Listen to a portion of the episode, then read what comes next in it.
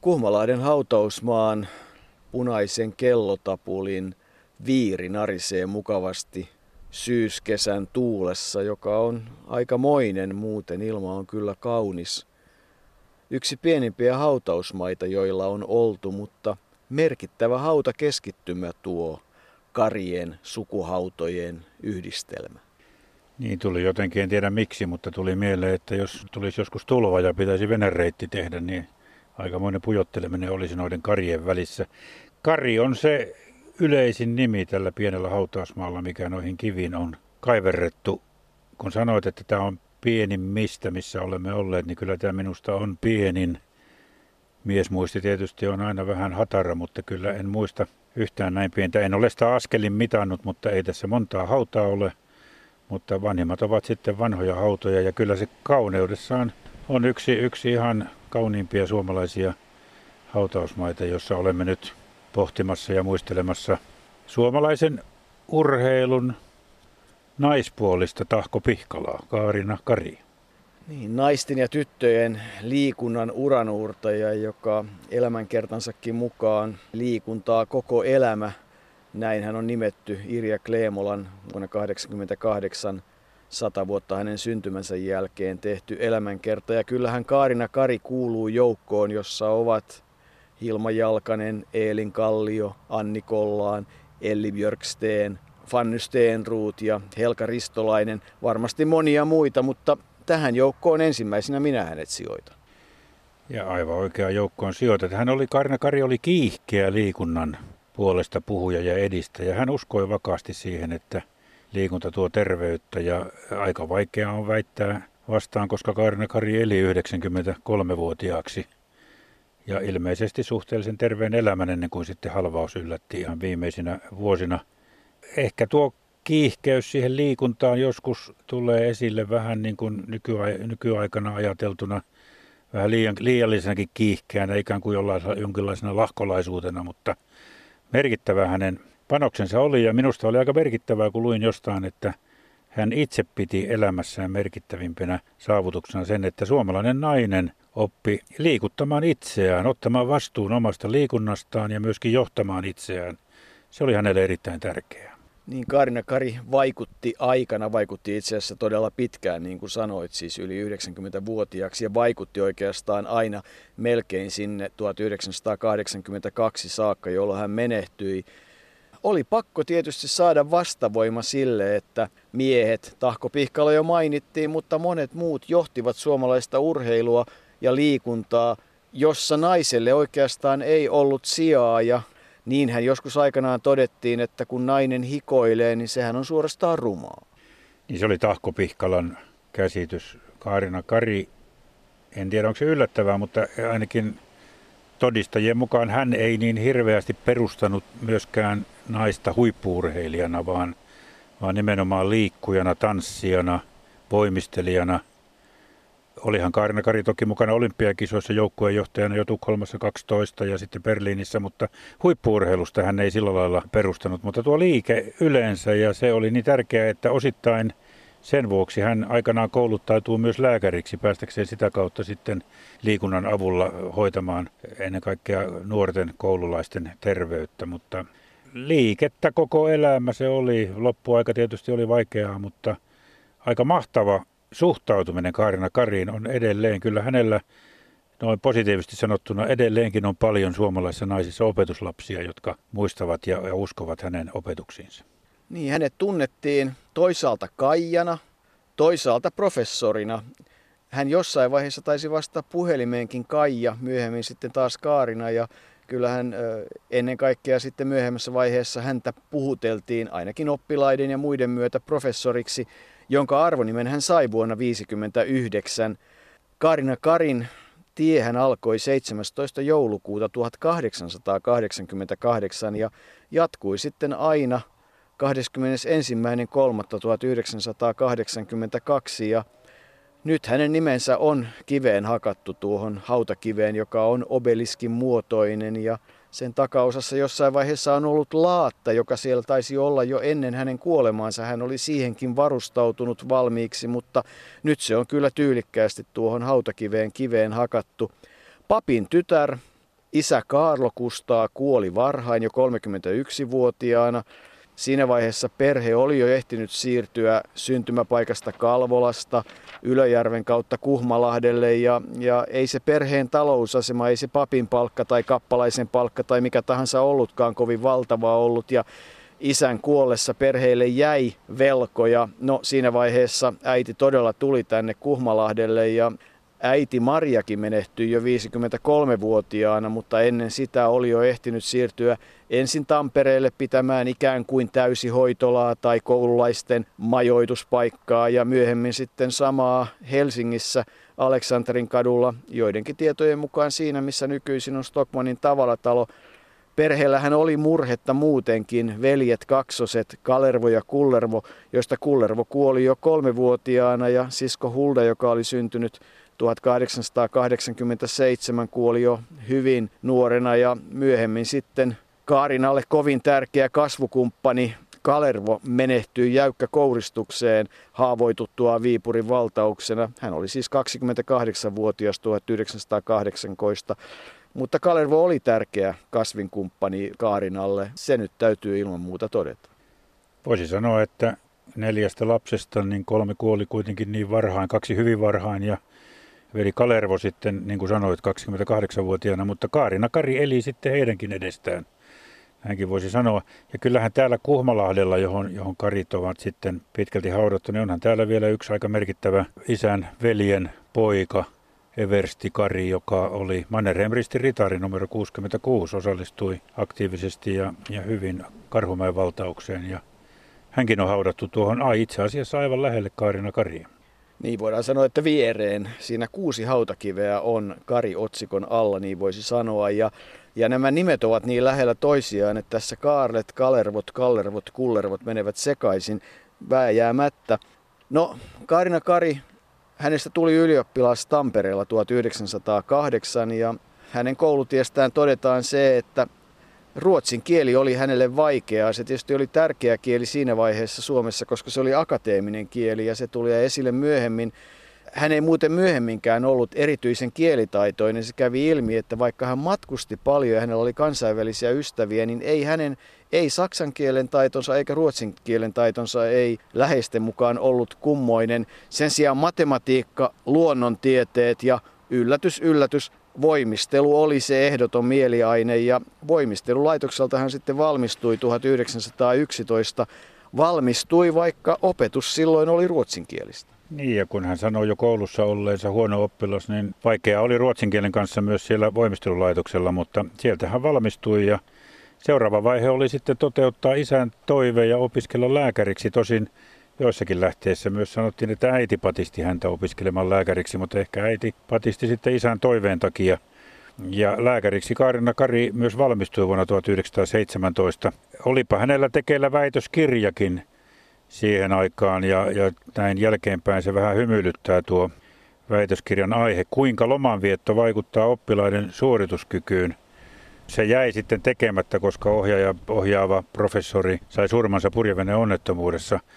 Ja monet ovat olleet sitä mieltä, että hyvä kun jäi tekemättä, koska aihe oli itse asiassa nollatutkimuksen tapainen, mutta Kaarina Kari itse olisi kyllä halunnut sen tehdä loppuun, mutta aina ei kaikki voi mennä niin kuin haluaa. Niin, se on mielenkiintoista, että, että tämä isän toive sitten toteutui ja vuonna 1925 hänestä tuli laillistettu lääkäri. Ja tietysti siinä mielessä tämä väitöskirjan aihehan sitten liittyy hänen tulevaisuutensa, että että jos nyt loikattaisiin vuoteen 2029, niin voitaisiin todeta, että Kaarina Kari vei tyttönorssin oppilaita eh, hiihtolomalle ja, ja järjesti jopa edullisia junalippuja ja se on tietysti osoittaa, että, että hän ajatteli asiaa vahvasti.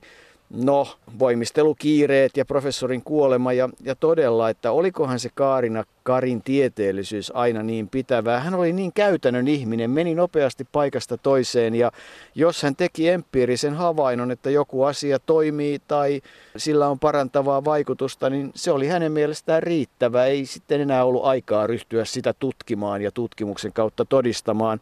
No hän oli opettajana ja koululääkärinä tyttönormaali lyseossa aina 1960-luvulle saakka. Ei niinkään sitä lääkärin tointa harrastanut, vaikka ehti jo olla sisällissodassa ambulanssilääkärinä, talvisodassa Kivelän sairaalassa ja jatkosodassa sitten aika lailla siellä Suojärven ja Korpiselän alueella huoltolääkärinä, jossa järjesti kyläläisille harrastuksia, tanhutoimintaa, liikuntaa, jopa Jumalan palveluksia, mutta kyllä ne ankeat olosuhteet ovat olleet. Siellä oli muun muassa vankileiri ja ja muuta vastaavaa. Ja kyllä artikkeleista löydetään Kaarina Karin suru siitä, miten syöpäläiset ja satiaiset eh, vaivasivat eh, väestöä ja vankeja ja aina siihen ei suhtauduttu kaikella vakavuudella niin, että kyllähän tämän sotatien ehti käydä kunniamerkkiensä arvoisesti läpi.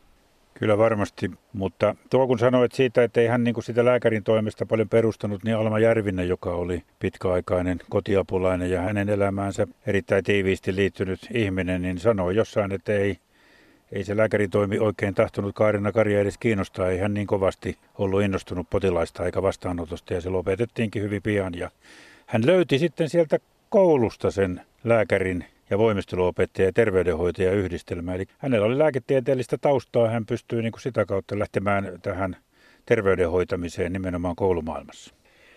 Niin, hän todella pitkään opettajana ja koululääkäri, niin kuin sanoin, ja, ja kun on kuvattu niitä Kaarina Karin arvoja, niin, niin hyvä sisäinen ja ulkoinen ryhti, terveyskasvatus, hyvät tavat, työn kunnioittaminen, mutta sitten taas toisaalta, niin, niin vaikka hän on ollut tiukka opettaja ja tämmöinen kurin järjestyksen ihminen, niin, niin hän on sitten ollut myös, että ei voi sanoa, että hän olisi ollut niin kuin nykytermein tiukkis. Joku tarina jää mieleen tilanteesta, jossa sinne rakkaalle kesähuvilalle oli tullut tanskalainen vieras ja oli tuonut tullessaan kuohuviinipullon. Ja no sehän avattiin ja vähän hihitellen avaittiin, että, että, tota, että vaikka Kaarina Kari oli ehdottomasti terveiden elintapojen ja erityisesti tupakan vastustaja viimeiseen saakka, niin hänellä oli sitten jonkinlaista tällaista inhimillisyyttä tietyllä tavalla. Ja, ja sitten esimerkiksi nämä hyvin käytännönläheiset ohjeet, mitä hän antoi. Että pitkällä matkalla hän saattoi ensin katsoa, kääntää niskaansa oikealle ja puolimatkassa sitten kääntää vasemmalle, että, että tavallaan hän varmaan vaatisi, että puoli golfkierrosta lyötäisiin toiselta puolelta ja toinen toiselta puolelta yhtä lailla kuin että oppilaiden oli syytä vaihtaa paikkaa niin, että hän toivoi, että puolet ajasta noustaisiin vastaamaan pulpetin vasemmalle puolelle ja puolet ajasta oikealle puolelle. Tämä niin kuin kuvaa ehkä tietyllä tavalla sitä Karin ajatusmaailmaa, jossa kaikki liike palvelee ihmisen hyvinvointia. Kun sanoit tuossa, että ei hän ollut mikään tiukkis, niin kyllä hänellä tiukat ohjeet oli. Esimerkiksi silloin kisakallion aikaan, kisakallio on varmaan palaamme myöhemmin, mutta kerrotaan, että kun hän lähti, kaksi tyttöä lähti saattamaan, hänellä oli kiire Helsinkiin hän lähti saattamaan linja-autolle, jota ei sitten koskaan tullut. Ja, ja tuota, Kaarina Kari oli voimakkaasti kieltänyt, että ei saa ryhtyä peukalokyytiä harrastamaan nyky, nykytermeen liftaamaan. Ja, ja kun sitä linja-autoa ei tullut, niin tytöt olivat sitten ehdottaneet, että joskus kuitenkin nostettaisiin peukalo pystyyn ja pysäytetään joku henkilöauto, että, että, että Kari ehtii Helsinkiin. Ja, ja niin hän siihen suostui ja tytöt sitten liftasivat ja sitten yllättäen ehkä kuljettajienkin yllätykseksi, niin – Sinne takapenkille tunkettiin sitten Kaarina Kari, joka lähti sillä autolla kohti Helsinkiä tytöt jäivät vilkuttamaan siihen tiereunaan. He eivät saaneet liftata, mutta Kaarina Kari pystyi soveltamaan silloin, kun tarve vaati tätä omaa tiukkaa määräystään. Niin. Ja matkailusta hän muuten piti kovasti myös autokyydeistä. Monet artikkelit kertovat, että hän itse, itse asiassa varmaan piti siitä vauhdista ja ja kyllähän sitten Seija Toivonen, pitkäaikainen kisakallion rehtori, kertoo, että hän paljon kuljetti Kaarina Karia ja autolla liikkuminen oli hänelle mieluisaa, mutta matkailu, hän teki paljon opintomatkoja ja kun mietitään, että Kaarina Kari oli siis syntynyt jo 1800-luvun puolella, niin matkailu ei ollut sitä, että istuttiin lentokoneeseen ja lennettiin kaksi tuntia ja oltiin Euroopassa. Tanskassa muun muassa yksi semmoinen voimakkaasti häneen vaikuttanut hahmo oli voimisteluvaikuttaja Niels Buck, Kerrotaan myös, että hän olisi ollut kovin ihastunut Kaarina Kariin ja, ja todettu jopa, että, että jonkinlaista romanssiakin olisi syntynyt näiden kahden välillä. No, mielenkiintoista, että jossain vaiheessa Bukia kovasti moitittiin siitä, että hän olisi asunut tai oli asunut vuosikaudet miehen kanssa – toinen, joka liitetään sitten Kaarina Kariin romanttisessa mielessä, kun todetaan, että hänellä varmasti kosioita olisi riittänyt, vaikka hän ei koskaan avioliittoa solminut, niin Klaus U. Suomela olisi ollut kovin kiinnostunut Kaarina Karista, eh, joka sitten kyllä eli elämänsä tällaisessa kolmen naisen symbioosissa asunnossa siellä Töölössä, mutta Matkoja siis Tanskaan, Ruotsiin ja Norjaan, jossa hiihto ja laskettelu, Saksaan, jossa opittiin rentoutta ja musiikkia ja teknisten asioiden käyttöä, filmin käyttöä opetuksessa, valokuvausta ja hän oli Tsekkoslovakiassa telinevoimisteluun tutustumassa, oli tietysti olympiakisoissa, kävi myöhemmin sitten Leningradissa ja Moskovassa ja kyllähän oma pieni anekdoottinsa on se, että hän on myös tavannut Albert Schweitzerin Lambareenessa. Ja, ja, eli, eli oman aikansa ihmiseksi kovin kansainvälinen vielä kun ottaa huomioon, että, että hän ei ollut niin erityisen kielitaitoinen. Anekdootti ehkä ei ole se, että hän tapasi myös valtakunnan kansleri Adolf Hitlerin Berliinin olympiakisoja aikana ja sai tältä omistuskirjoituksella Mein Kampf-teoksen, joka sitten on ilmeisesti hävitetty, sitä ei ole enää olemassa ja Kaarina Karista on myös valokuva Hitlerin kanssa olympiakatsomossa. Silloin elettiin sitä aikaa ja, ja se on ymmärrettävä niissä puitteissa, mutta että kyllähän, niin kuin olet korostanut tuossa, että ei nyt kielitaidoton, mutta, mutta kuitenkin tuommoinen suomalainen keskinkertainen kielitaito, niin kyllä hän erittäin laajalti uskalti. Se osoitti sitä, että hän oli idearikas. Hän uskalti lähteä etsimään ideoita ja tehdä niitä. Vähän samanlainen, tai tulee mieleen, että tässä suhteessa hän oli hyvinkin paljon samanlainen kuin Tahko Pihkala, joka tuotti niitä ideoita. Kaikki niistä eivät koskaan menneet sitten sen ideoinnin ja ensikokeilun jälkeen paljon pitemmälle, mutta Kaarina Kari ja Tahko Pihkala olivat kyllä kovia kehittämään tätä suomalaista liikuntamaisemaa. Hän oli todella aikaansaava ja, ja jos nyt sitten otetaan tämä hiihtoloma käsittelyyn, niin, niin kyllähän voi sanoa, että Kaarina Kari, jos oli hiihtoloman äiti, niin Tahko Pihkala oli sitten isä, jonka ehkä ansiosta tai näiden molempien ansiosta sitten suomalaiset saavat siitä nauttia. Mennään silloin vuoteen 32 ja 33, mutta niin kuin sanoin, niin Kaarina Karjo 29 oli vienyt oman luokkansa Kainuuseen hiihtämään. Mutta kyllähän se voimistelu ja, ja, ja se, mitä hän voimistelun eteen teki, oli valtavaa, mutta valtavaa oli myös hänen kirjallinen tuotantonsa. Meidän ohjelma-aikaamme on tässä puolisen tuntia, mutta koita Arto sen puitteissa pystyä valikoimaan joitain mielenkiintoisia tehoksia Kaarina Karin tuotannosta? No tässä tulee julkaisu ja ensinnäkin primitiivinen voimistelu, en, en tiedä mitä tarkoittaa. Sitten miten säilytät kauimmin nuoruutesi? Se on varmasti ollut tärkeä teos. Nuoruuden lähdettä etsitään vieläkin. Terveydenhoidon opas kodeille ja naisille. Tämä on taas tuommoinen perinteinen otsikko kuten oppikoulun terveysoppi. Mutta sitten oli tietysti, täytyy muistaa näitä Kaija tohtorin terveyspakinoita, joita hän eh, kertoi radiossa. Niitä ei ole valittavasti säilynyt yhtään käytettäväksi. Sitten on pieniä tietoja tupakasta ja kahvista. Ilmeisesti negatiivisia tietoja ainakin tupakan kannalta. Iho terveyden välittäjänä. Äiti kasvata minut terveeksi.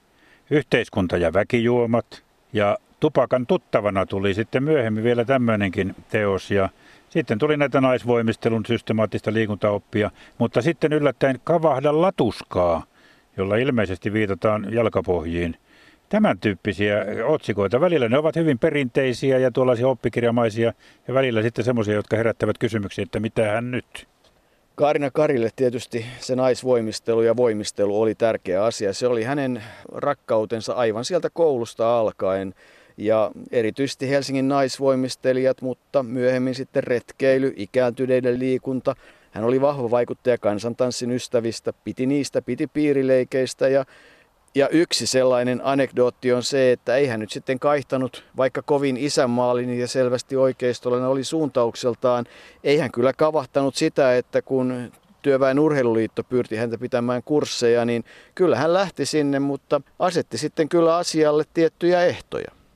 Kyllä, ei hän ihan, ihan, ihan tuosta vaan lähtenyt siihen mukaan, vaan neljäviikoisen kurssin pitämiseksi hän asetti seuraavat ehdot, eli ensinnäkin kurssilta poistettaisiin kaikki puolueagitaatio, sitten kurssille saisi tulla jokainen halukas liikuntakasvatusta harrastava nainen, huolimatta hänen valtiollisista mielipiteistään – ja kolmanneksi tässä oli sitten, että Karilla olisi täysi määräämisvalta kurssin sisäisissä asioissa. Kaikkeen tähän suosit, suostuttiin ja näillä ehdoilla Kaarina Kari sitten piti tuon neliviikkoisen kurssin TUL, joten kyllähän tahtonsa sai läpi ilmeisesti aika usein. Suomen naisten liikuntakasvatusliiton puheenjohtaja hän oli 32 vuotta vuodesta 22 vuoteen 54 ja sitten kun Liisa Orko varittiin ja syntyi liiton sisällä erimielisyyksiä, niin kyllähän hän jo siinä vaiheessa oli kunnia puheenjohtaja ja Kaarina Kari ilmeisesti piti tällaista teatraalista tempuista, mutta voin kuvitella sitä tunnetta, mikä on syntynyt, kun hän nousee ylös, vie ne kunniapuheenjohtajan ja puheenjohtajan arvomerkit ja käädyt, laittaa ne pöydälle ja poistuu salista, niin, niin se oli se teatraalinen loppu. Myöhemmin sitten nuo asiat kai tasottuivat kisakallion myötä, mutta kyllähän se työ naisvoimistelu hyväksi oli valtavaa. Siis koulutusjärjestelmä, erilaiset merkit, tyttötyö, tanhut, leikit, äitiysvoimistelu, vanhukset, voimistelun suurjuhlat, sitten maakuntien toiminnan mukaan saaminen, ohjaaja- ja voimistelukurssit, kaikki nämä systemaattiseksi. Eli siis valtavasti työtä, energiaa tämän hyväksi. Eli Kaarina Kari oli tämmöinen isänmaallinen ideamylly, joka oli kiinnostunut kaikesta, käytännön ihminen, ennakkoluuloton, joka käytti uusia metodeja, valokuvausta, filmiä. Ei ehkä kilpaurheilun vastainen, mutta ei siitä kiinnostunut tapatietoinen ja loppuvaiheessa lähes sokea, mutta kyllähän yksi sellainen ehdottomasti tärkeä asia, minkä hän sai aikaan, oli tietysti se maamerkki, joka tällä hetkellä suomalaista liikuntaa ja urheilua vahvasti Lohjalla palvelee, eli kisakallio. Mutta Seija Toivonen kertokoon, mistä oikeastaan syntyi ajatus tähän kisakallioon. Kaarina Karihan matkusti paljon opintomatkoja eri puolille Eurooppaa. Ja minun tietojeni mukaan saksalaisten liikuntakoulujen kautta tämä idea oikeastaan syntyi. Ensimmäinen kisakallio ei suinkaan ollut Lohjan suunnassa, jossa me kaikki olemme sen tottuneet jo lähes 50 vuoden ajan tuntemaan, vaan se oli Sipoossa. Se oli Sipoon Karhusaaressa, joka on nyt Helsinkiä. Sinne tuli tämmöinen suuri hirsihuvila pakkohuutokauppaan ja, ja silloin Karnakari lähetti Snellin hallituksen rouvat sinne huutokauppaan ja kerrotaan, että sitä tilaa, kolmen hehtaarin tilaa olisi tullut ostamaan myös Ystäsurmin kartanon isäntä, suurin piirtein käteinen mukana, mutta, mutta matkalla sinne hän katkaisi jalkansa ja siellä ei ollut muita kuin nämä, nämä Snellin naiset ja heille se sitten aikanaan liittonpäätöstä ja muiden jälkeen sitten tuli. Se tila koki myös kaikenlaista. Päärakennusta suunniteltiin uutta ilmeisesti olympia vuonna 1952, mutta, mutta nekin suunnitelmat koki aikamoisen kolauksen. Joo, sen uuden päärakennuksen piti olla, olla käytössä Helsingin olympialaisissa majoitustilana olettaisin, kun se silloin keväällä paloi maan tasalle. Ja Kaarina Kari on sanonut, että hänen mielestään työmiesten tupakasta. Hän ei ole koskaan sietänyt tupakkaa. Mutta siihen aikaan ei niin sanotusti kauan nokka tuhissu, vaan ryhmä naisia milloin panttasi omaisuuttaan, milloin lainasi rahaa ja oliko niin, että työt alkoi sitten heti saman tien uudestaan? No itse olen aina kertonut, että, että siinä ei kauaa jääty itkemään. Kalliot pestiin ja aloitettiin alusta. Vanha, niin sanottu vanha kisakallio, sen maa-alue oli kolme hehtaaria, siellä oli vaikea saada kaikkia mitä haluttiin urheilupaikkoja, liikuntapaikkoja, ja se oli saaressa erittäin hankalan, hankalan tuota, liikennöinnin takana, ja tarvittiin enemmän tilaa. Ja sitä etsittiin Helsingin läheisyydestä, ja jossain vaiheessa tuli tieto, että Lohjalla on tämmöinen myöskin jonkunlainen pakkohuutokauppa-tilanne, ja tänne tulivat sitten silloiset Kisakallion hallituksen edustajat. Ja, ja tuota, tästä taas kerrotaan, että ei suinkaan Kaarina Kari, vaan Pirkko Reinikainen sanoi, että tänne tullaan, täällä on paljon sieniä. Että se oli niin kuin tämmöinen rationaalinen syy valita tämä paikka. Kuinka paljon Kisakallion synnystä mielestäsi on Kaarina Karin ansiota? Se on kaikki hänen ansiotaan. Se on kaikki, se on hänen ideansa, se on hänen työnsä tulos, se on, se on hänen ideoittensa summa suurin piirtein ollut hyvin pitkään. Karina Karihan oli aina, uskoi tulevaan ja oli, oli kehityksen, ei koskaan jarru, vaan edistäjä suurin piirtein. Ja uskon, että hän olisi hyvin interesseerattu oli tästäkin näkymästä. Kisakallio on ja pysyy ja hengittää vahvasti, se voidaan todeta. Mutta kyllähän matkailua monella tavalla kuului Kaarina Karin elämään. Haltin valloitus vuonna 1933, siitä ihan omat kirjansa ja, ja kyllähän se anekdootti on se peltirasia Fatserin peltirasia, tärkeä korostus, joka sinne kivenkoloon laitettiin ja sinne vieras kirja. Hurjia naisia ovat olleet. Ovat jo senkin takia, että kun Kaarina Kari oli ensimmäinen, joka ryhtyi käyttämään tällaisia pussihousuja hiihtoasunna ja, ja heitähän ruvettiinkin Lapissa, kun paikallisetkin näki näitä naisia tulevat ja siellä niitä kaarinoita taas tulee. SNLL eli Naisten liikuntakasvatusliitolla oli oma tunturimajakin Pallaksella Vatikurussa, mutta sen saksalaiset polttivat vuonna 1944 ja siitä on nyt enää jäljellä muistotaulu. Mutta tuo Fatserin peltirasia, ja sinne sai sitten kirjoittaa kaikki, jotka Haltilla kävivät ja siitähän on aika hauska kertomus sitten myöhempinä vuosina, että miten tuon peltirasian kanssa oikein toimittiin myöhemmin hänen merkkipäivänään Peltirasiaan liittyy semmoinen hauska tarina, että sinne Kaarina Kari vaati ihan vanhoilla päivillään, että Fatserin edustaja pitää kutsua. No nuori mies tuli Fatserilta ja oli ihmeissään, että mitä hän nyt oikein täällä tekee, eikä oikein tiennyt mistä on kysymys, kunnes hänelle sitten valkeni tämä tarina. No sen jälkeen hän oli varmasti hyvin innoissaan asiasta, mutta että Kaarina Karin perhe ja lähipiiri, eli oikeastaan Anna Lehtonen ja Pälkäneeltä jo 14-vuotiaana Kaarina Karin äitiä ja perhettä hoitamaan tullut Alma Järvinen olivat ne tärkeät ihmiset hänen elämässään. Ja täytyy sanoa, että ilman tätä perhettä ja lähipiiriä, sitä Kaarinan hovia ikään kuin, niin ei hän olisi pärjännyt viimeisinä vuosina. Näkö oli niin heikko. Hän vaati ja sai apua lähipiiriltään, joka mahdollisti sen kirjallisen tuotannon ja ja kyllä hän ihan loppuun asti esimerkiksi ohjasi. Aina tulee mieleen se, että lähes hokeana hän osasi ohjatessaan kertoa tai ottaa oikeaan kohtaan asioita ja korjata, koska niissä yleensäkin oli ollut niitä virheitä esimerkiksi voimistelussa, niin, niin hän tunsi sen. Mutta kyllä esimerkiksi Alma Järvistä kun miettii, niin, niin kyllä hän on ollut kovilla koko elämänsä tässä Kaarina Karin yhteisössä. Ja hämmästyttävää on se, että miten terveenä ja voimakkaana hän kuitenkin sokeudestaankin huolimatta pysyi ne viimeiset vuodet.